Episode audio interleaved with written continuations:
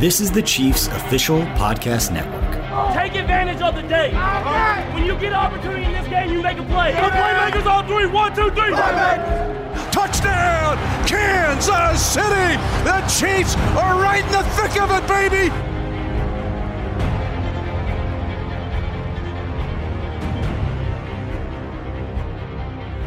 Well, welcome back as we're back. Uh, the defending the kingdom after just a brief time off to have a little parade. Uh, Mitch Holthus with you, voice of the Chiefs, along with the man we call the barber shop, the shop, the Spider Man. Uh, enjoyed Super Bowl 54 and that championship. Uh, once uh, in a lifetime feeling. We're going to try to get this done again, but there's there's always the first time.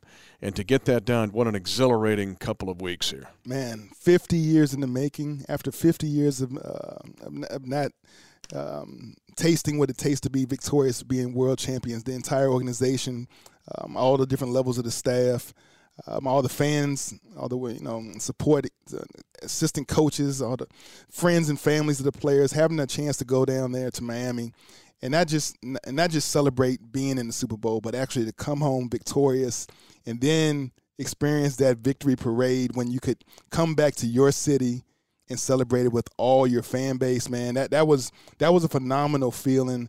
Um, like you said, it's it's a once in even if we do go back, it's a once in a life chance lifetime feeling to know what it feels like for a a, a city, a fan base, uh, to to spend that much time building, building, building, and for that thing to all explode in one year, and all the the glory and all everything goes out to Coach Andy Reid and Coach Spags and Tobes and EB and all the you know assistant coaches. Uh, it's just a great feeling to be a part of an organization to, to, see all that hard work really pay off. And if you want to have some fun, you want to binge on it, just go back to our beginning podcast, take it all oh, yeah. the way through. Remember, we could see the summit from here.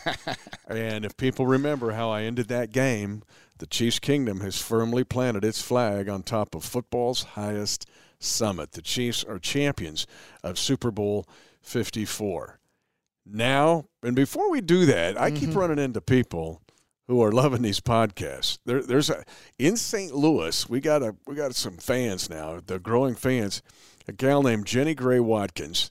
I I mean, it, she's earned her letter jacket with defending the kingdom. Uh, got enough quarters to let her.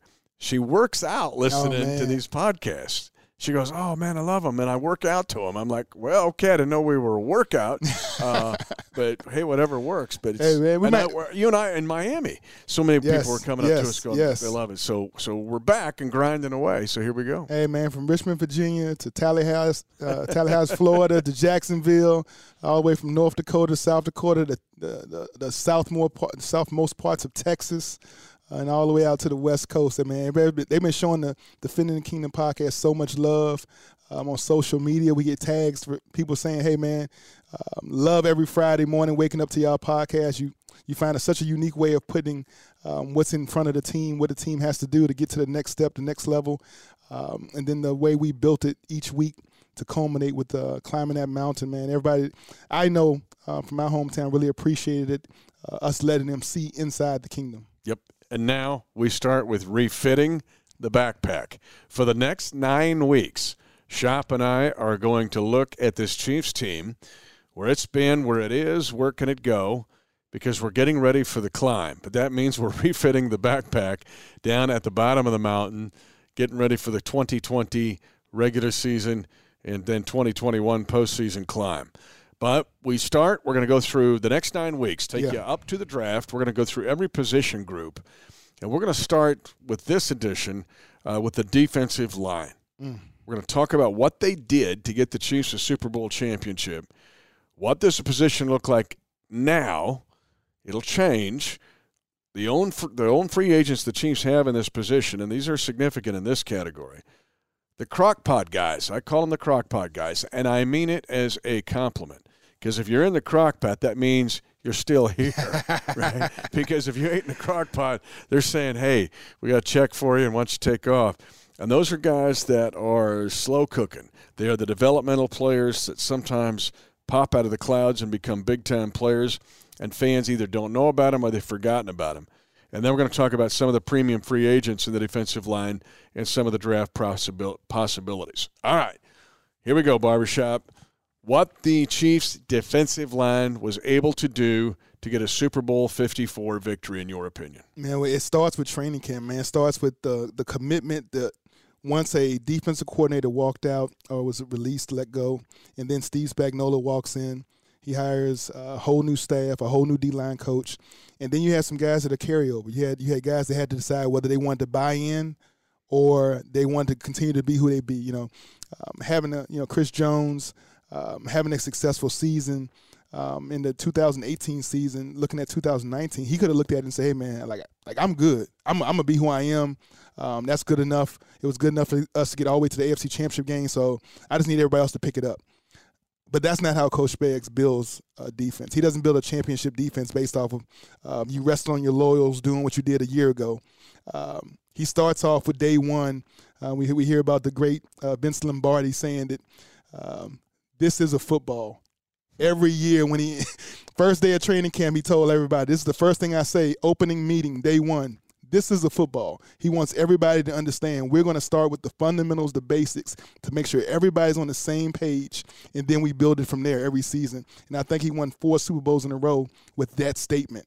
Um, I think that's what Coach Spags brings to the table. He brings to the table a guy who has enough football IQ, enough uh, football philosophy, intelligence that he can start it off the same way. This is a football. This is what we need. It starts in the trenches at the line of scrimmage, and you see our defensive line uh, has, has been built that way what they did since the Mexico City game. That really was when things started to kick in for Spags' defense, the win over the Chargers in Mexico City.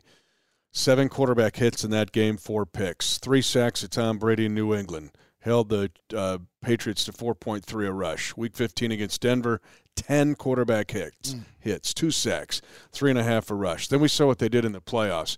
And even when the game turned in those last seven minutes of Super Bowl 54, two big tip passes by Chris Jones, pressure, Frank Clark, the blitzes by Spags, the defensive line. Mike Pennel gets a pressure early in the game that led to uh, the Bashaud Breeland interception mm-hmm. in the mm-hmm. first quarter.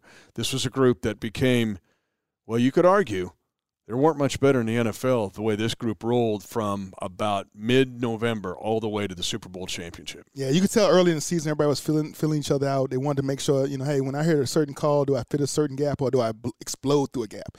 Um, there was so many different fine tuning of the techniques, and every every level needed to see the guy in front of them how they were going to react, how they were going to do it, so they could go play fast. And once everybody uh, felt comfortable, like you said, about halfway through the season, you could see a comfort level where the uh, the momentum shifted. It was no longer uh, aiming for the middle of the pack defense. Everybody talked about um, preseason. If the defense some somehow, some way ends up 15 to 20th ranked, the offense is good enough to win a Super Bowl. That defense decided, no, we, we're not, we're not, we don't work this hard to be mid pack. We don't work this hard to be middle of the road anything. We're, we're, we're, we're focused on being a championship level defense, a top five defense in every category, um, a defense that can close out games, can win games, can get pressure on quarterbacks and stop the running game, can dictate the flow and the tempo of a game from a defensive standpoint. And you saw that mentality being led by the Honey Badger. But as he led it from a, a vocal standpoint, it was the I'm telling you, it's the defensive line of scrimmage. It's the way they control that line of scrimmage throughout every ball game mm. that dictated the ending, the, the final finale, the fourth quarter.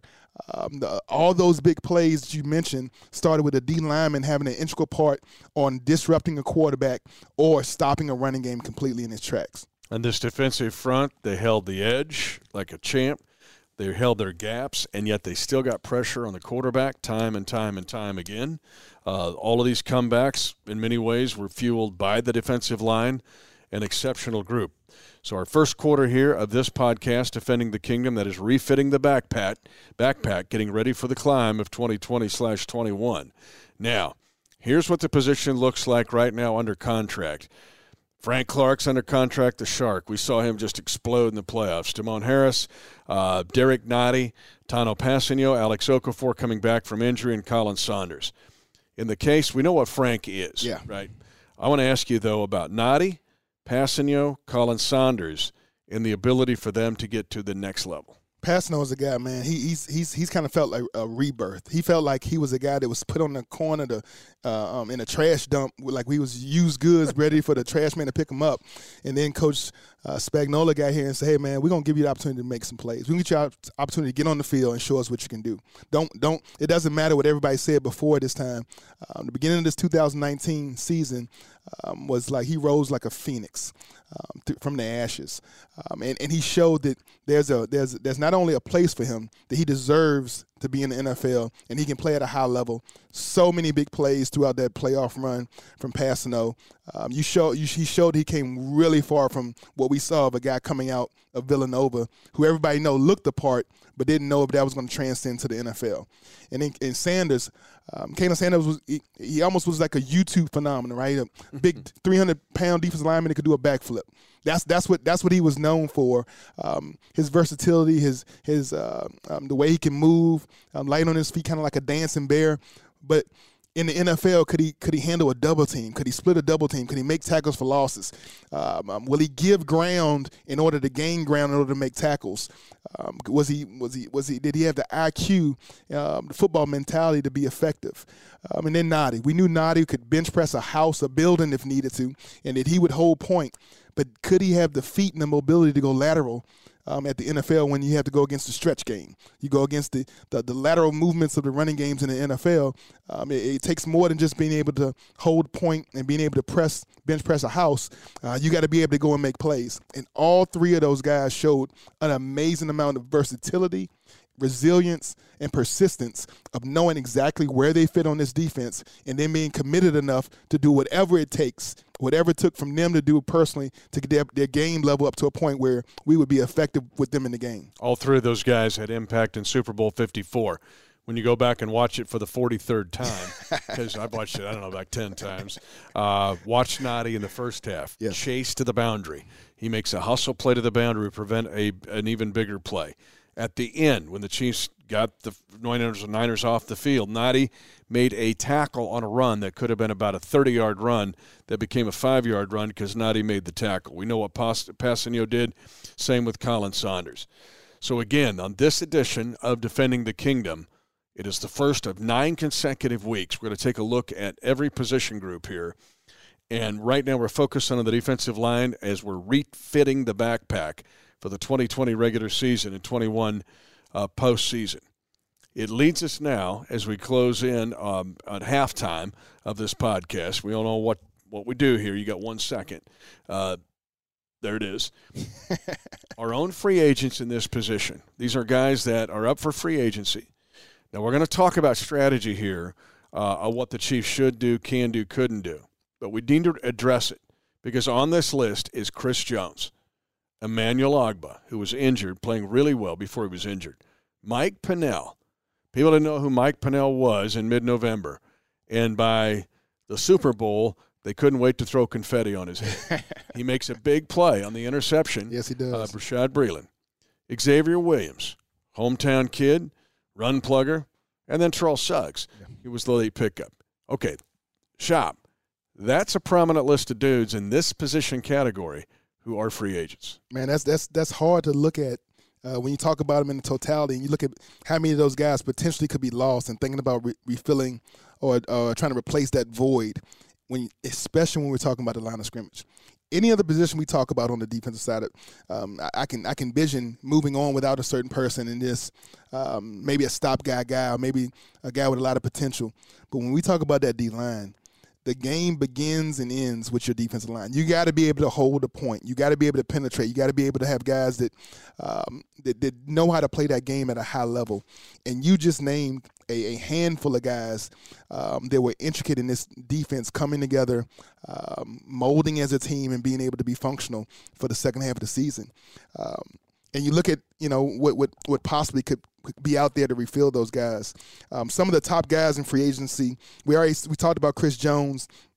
Uh, we got Clowney um, from Seattle. You got the guy Barrett from the Bucks, uh, Reader from the Texans.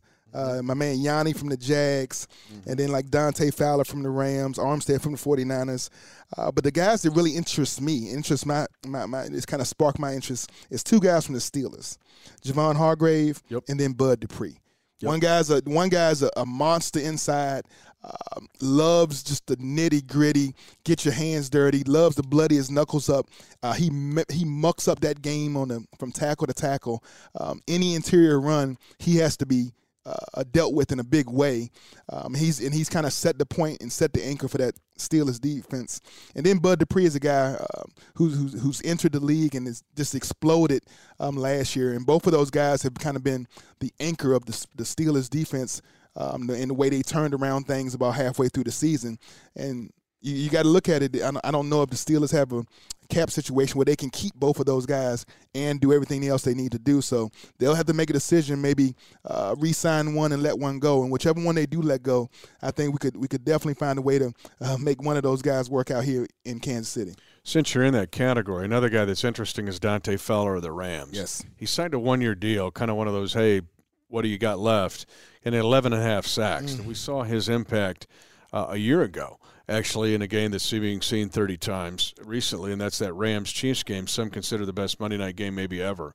Uh, but he's a guy that is intriguing because let's just be honest, where the Chiefs are in the cap um, and trying to figure out the cap and looking not only, and, and again, what I love about um, the Chiefs and their infrastructure of dealing with the cap is, and with the cap, you got to look at today I got to look at six months. I got to look at a year and two years. Yes. Every decision I make, if I'm going to pay you or you're going to pay me, I got to look at, hey, we need this guy right now. Well, how does that affect it in six months, a year, two years? We also know about Patrick Mahomes coming up. So that's just I mean, that's a common discussion. But a guy like a Dante Fowler, um, or as you mentioned, uh, because Dupree's a game record. Yes, he is. Okay. Uh, now, in the case of when you look at Hargrave and Reader, a three four guy versus a four three, and what Spags wants to do is add a one gap playing over the zero tech over the nose. I mean over the center. Uh, you know that comes into play here too. But one thing I thought was interesting uh, in watching Spags this year, and you knew it because you played for him, but the versatility guys he likes. I'm going back and thinking of Umenyiora, the guys he had with the Giants, Pierre Paul. I don't know if he had him or not, but those guys. And Kpassagnon fits that category. Yes, I can does. play inside. I can play outside. I can play on the edge. I, uh, and to me, if you're looking at free agents, whether it's on our list or not, to me, how much does versatility come into play with Spags in fitting this system? Oh yeah, I mean you can look at Kpassagnon like you're saying as a young man's or you say poor man's uh, JPP, right? Yeah. Because he fits that same mold, right? He, he's, he's, long, he's able to use his body. Uh, some of the, the, the reasons why Chris Jones is such a uh, uh um, accomplished pass rusher and run stopper is because he's long, got long arms, he can fit in the holes, he can read the quarterback's eyes, bat down key third downs, but he's also able to uh, um, get his body and turk and twist his body um, um, the, the, the, way the freak used to do for Tennessee, right? The way he used to come off the edge and, and get his uh, get his body turned sideways and, and get pressure on the quarterback. Um, so so a young guy with the with the body of a of a, um, uh, a man from Villanova, the way he's able to um, affect the pass game, affect the running game. We got to find some more young guys like that. And the, the, the, draft is full of them, but there are there are some other. When you don't talk about the top free agents, um, there's some there there are some young guys. Um, there's some Shaq Lawson, some yeah. uh, Kerry Hyder. Uh, you know, Vinny Curry was guy that he's an older guy, but with, with the Eagles for a little bit. Um, as you go down the list, there are some guys from the 49ers, has a few young guys, uh, Ronald Blair and Anthony Zettel. Those guys, everybody is under the same uh, pressure. I think the Chiefs are, is that they have about 20 to 30 guys signed, and then they're going to have to let about 20 guys go. And so that free agency pool is going to get full so quickly. Yep. And everybody who has that checkbook gonna start opening up that checkbook. And all these high price guys, 8 million, 9 million, is going to be going and going, and going. And then it's going to leave the residual is some high quality players that we got to find that just want to go win. High quality players that've been in the league, they know how to play, they're solid football players. Either they've made enough money already in a short career where they're able to come and take a little bit less, or they're a young budding guy who we can go out and pay a little bit more because we believe that he is an ascending talent and he'll be able to be effective here for the next three or four years. It's almost like shopping during the holidays, the Black Friday. remember? Okay, that's that's like the March 14, 15, 16. Oh man, everybody rushes and goes. And uh, you know, the mention we've already mentioned guys like DJ Reader um, might be right there, Yeah. uh, and others. But once that rush happens, because we talk about the Chiefs and people are listening to this, going, "Wow, I didn't know all those guys were free agents." Well, every team Yes. in this league. That's the intrigue of, the National Football League is because of the salary cap, every team in this league has got to be making decisions like this. But to your point, I've seen this every year. The rush to get inside to get the newest, coolest thing. But then there's the sale yeah, the sale right after the holidays. And all of a sudden, I go, wait a minute, I just got something that's really more valuable for better value. And it's after that rush that you'll find guys, if they fit your system, if they fit your system. and they got to fit this system too, not just physically, but mentally and emotionally, because there is a real strong current to this team on defense and uh, really through the whole team. But that's part of the character as well. Um, but that second wave through, basically, your after holiday sale, you can get some really good players, players that can win a, chi- a championship with. Yeah, the depth is something you're going to build through that free agency um, and also through the draft.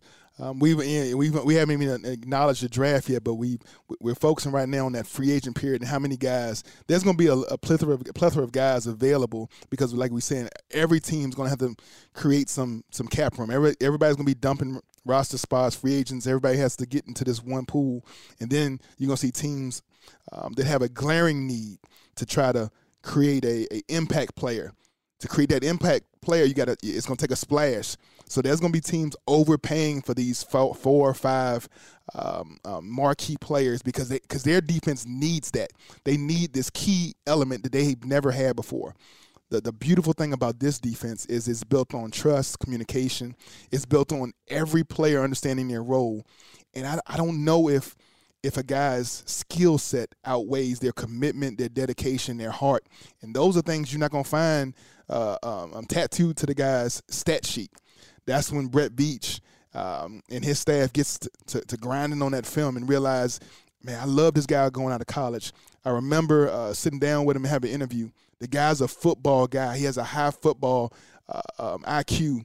Um, he understands um, fit, feel, and follow through. He understands how to pursue to the ball. Uh, maybe it was an injury that set him back. Maybe it was something off the field that set him back. But you know what? He has a heart to be a, a, a, a Chiefs um, defensive player and be a part of this defense. And when they find those guys, that right mix of guys, what the only thing we ask is the fan base is you give Brett Veach and his staff the trust mm-hmm. that they're going to go do what they do. They've always done it. We're, we're not we're, like most teams out there batting like 150. They, you know, one, uh, twice out of 10, 10 hits they get on base. Our staff, our GM, I mean, we've been we're, we're batting like 500. We've been been like 600. Everybody that's coming into this building is seeming to work out. And that's why when they become free agent, it's, it's hard to get them to come back because other teams want them. Other teams want these guys. They, they kind of mad at their, their staff that they didn't figure it out before we figured it out, and they got them in the building, and now they're going to overpay for them. And now it's time for us, like we say, retool the bag, find those those bargains, and find those free agents and those vets that can come in that want to win, want to be a part of a winning franchise, a winning organization, and understands what team football is all about. Dan Sorensen, uh, that comes to mind. Uh, you look at the Niemann kid, uh, Ben Niemann, Alex Brown, who Yeah. they picked up off the you know off the street late, who made the big hit in the Houston game to knock the ball out on the kickoff return. We can go right down the line. There's a whole bunch of guys. All right. Into the third quarter. Now we go to the fourth quarter of this podcast. Again, our Defending the Kingdom podcast for the next nine weeks is going to be refitting the backpack. And we are focusing in this podcast on the defensive line. We kind of skimmed over the crockpot guys. And again, as I said at the beginning of the show, this is this is a compliment. But these are guys, barbershop, people forget about or don't know about. And I'll just mention names. Uh, guys that are on the practice squad. Anthony Anthony Lanier was actually signed to a futures contract. Used to play for the Chargers. Devaroe Lawrence. Tim Ward was on the non-football injury list. There's uh, he's got some wingspan. He's an interesting kid. Braxton Hoyett. Breeland Speaks. Mm-hmm.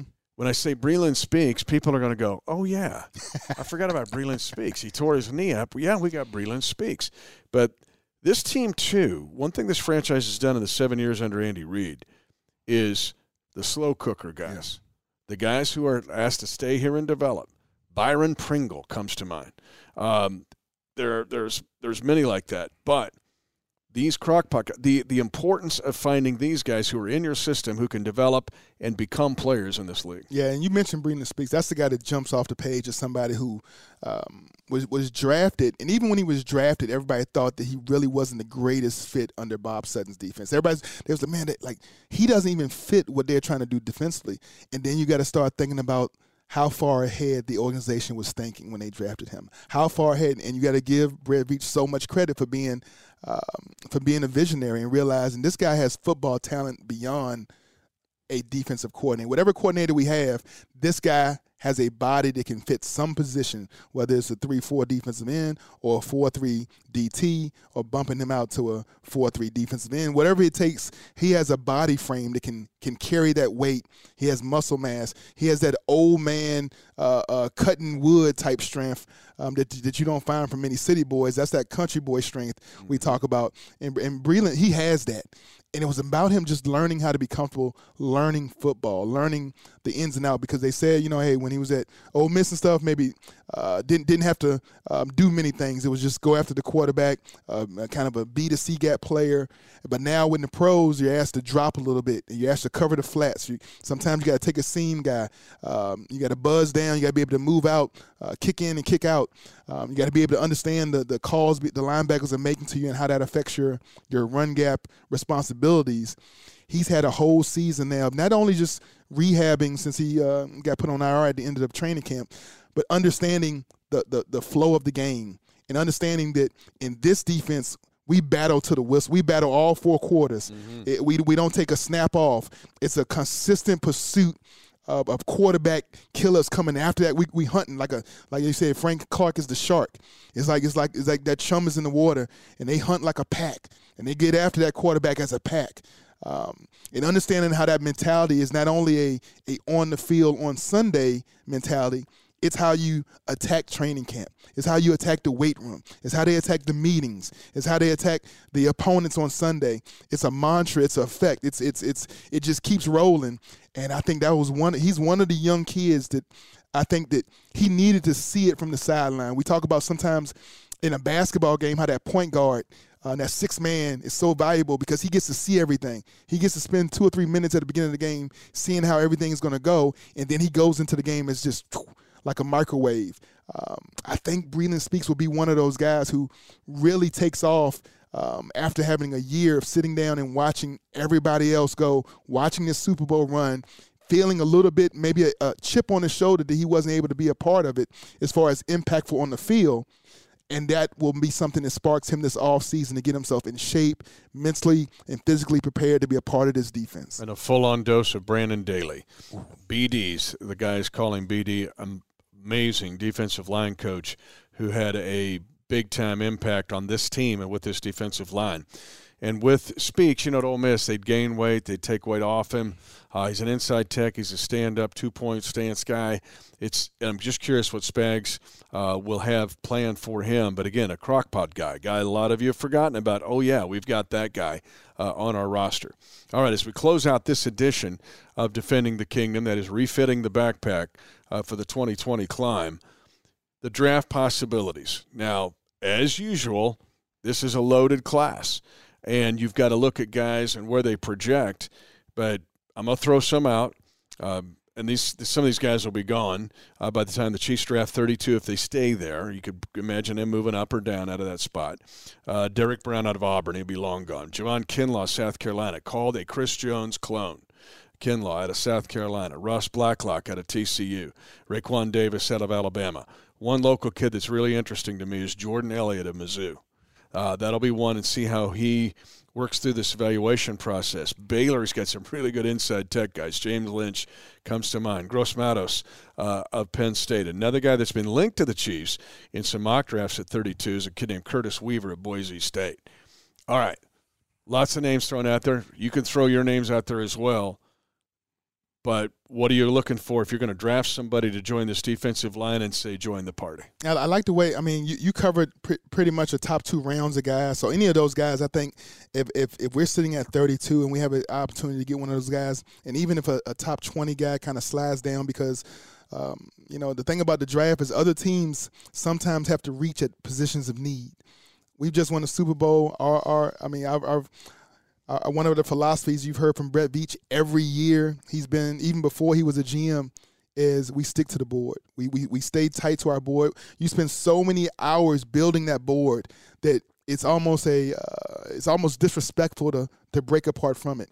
And so as as, as there as a guy who you have you know in the top 20 who is sliding down and he becomes available at 32 and you got to think there are teams calling in. They want to trade. They want that 32 they want to they want to they want to trade into that spot because they want that fifth year option mm-hmm. and possibly draft a, a, a, another quarterback or something like that. And you have the opportunity to draft uh, to trade down and pick up another pick. Um, I, I see the Chiefs maybe having an opportunity to trade down, pick up another pick or two, um, and then being being being around that 40th pick. And like you said, that kid from Missouri, um, he he has such a great upside. And what you know about this defense is that we already have some solid core players. We have we, we have we have we have cogs that fit in and do well, and so now we have a guy coming back from the boiler room. Right, the boiler cooker is coming yep. back. Uh, so now the, the, the, guy who comes here from our D line standpoint, whether he's our, our first overall pick in, at forty or something, or even later than that, uh, second or third round pick, he doesn't have to be a finished product. He has to come in and excel at one thing whether it's a, a guy who can come in on third down and is just relentless getting after the pass rusher, uh, getting after the quarterback, or if he's a guy who's just a a, a, a plug in field guy who's uh, stud nuts, screw him in, he can't be moved. Um, um, um a guy who just uh, immovable rock, uh, anchor at the DT position. If he can come in and do one thing and be excellent at it, he'll be able to play a role in this defense until he can uh, round out his game. Because you said, you know, Brendan Daly is a great coach at finding guys uh, that, that, that, do that do one thing great, using them, being productive, and then in the off season having the ability to round them out and extend and, and do more and, and, and, and, you know let that package grow. Um, we're not worried about if a guy's a one trick pony. He only coming is just a speed rusher. If he can do that hundred times and get after quarterback fifty of it and create some uh, some pass, some pressure, some hurries, um, we know what our offense that's that that's something we need. That's something that we're going to be up in a lot of games. We're, we're um, the nature of our offense is that you know when we're up, that uh, the team's going to have to pass, and we need somebody to come in and get after that pass and close it down. So if we if we draft a guy just for that reason, just to come in and close the game down, to be a, a bookend against uh, with, with, Frank Clark against the Shark, and be that other bookend that them two can just have a a one on one, you know two on one type game system where their object is just to close the game down, get after that quarterback, bring the victory home. Then that's a that's a draft pick that's worth making. Um, so I think that everybody uh, is on the board. But like you said, we did it before with Pat Mahomes we haven't been afraid to package some picks, move up to the top 10, and take an impact player if it's a guy who we feel is going to be a, a, a stud on the defensive line for years to come. But in your description, we have seen guys that can be picked in the fourth, oh, fifth, oh, even the sixth round that fits what you're talking about. The other thing, and as we close this edition of Defending the Kingdom, refitting the backpack, defensive line, know this, all of you listening about Brendan Daly. And I think I'm pretty, I'm, I'm just scanning here, going right down the line. Here's the best compliment I could give Brendan Daly because I, I remember watching him all summer and the springtime and summer at training camp going, wow, this group has a chance to really excel. I think every player under his tutelage, every player, everyone got better. Got better. Yes, sir. In some way, significantly better. And that includes, Shop, Frank Clark. Yes, sir. Yes, Frank sir. Clark got better. He was a champ on the edge. It what nobody was hunting sacks. Everybody played the run, but Brendan Daly's a stud, and that's a big area of confidence in this position going into 2020. Yeah, and, and, you, and, the way we use our defensive line, the way we have that rotation, where we, we we don't just have a starting four, we have a starting seven, a starting eight, yep. where guys can rotate in, stay fresh, go after the quarterback. We, we, we, like I said, they hunt as a pack, they hunt as a unit, and so what you saw is Coach Daly take that unit and instead of just having one superstar in Frank Clark and another superstar at Chris Jones, and then having a a, a, a, a melee or you know six or seven other fringe players, he expected the entire room to play up to that level. That all pro everybody had to when you had the opportunity to make a big play like you said we saw Kpassagnon a highlight reel a career highlight reel in one season. Uh, MVP we saw uh, Pennel uh, make so many big plays to close out games, big hits on the quarterback, created interception. We saw my man, uh, my man from Virginia Beach. Um, he was so impactful after the Super Bowl. He just saying, "Hey, ma, I feel like a champion. I feel like a champion." My man Nnadi, um, being more than he was dra- he was drafted because he was a strong uh, two gap. Uh, being able just to demand a double team right over the ball and he became so much more. His versatility and his movement, um, the way he's been able to control those A gaps and then penetrate and go to the B gaps. But like you said, the one thing the coach has done, everybody in the room grew. Yep. Everybody got better, and that unit became a solid unit. They became actually, I think, the leader of the defense. That defensive unit led the charge every game, if you look at what Honey Badger did on the back end, what Hitchens and and, and Niemann and, and, and uh, Ragland did at the linebacker position, I think that everybody would give the credit to what the guys did up front because those guys were instrumental. They were like a match hitting lightning. They was like match hitting fire, uh, throwing gasoline on the flame almost um, when it t- when it came time for that defense to really uproar and raise up and be something special. And they were there every week. You didn't have to worry about, hmm, I wonder if the D line's going to show up, up every week. week. They were there every stinking week. He's Shawn Barber, aka the Shop, aka Barbershop, aka Spider Man. I'm Mitch Holthus, voice of the Chiefs. We're getting the backpack ready. We're refitting it with the defensive line. And next week, we'll go to the other side of the trenches because we'll go to the offensive line and do this same thing. Thanks for joining us. And uh, here we go, folks. Your defending world champions refitting the backpack on defending the kingdom.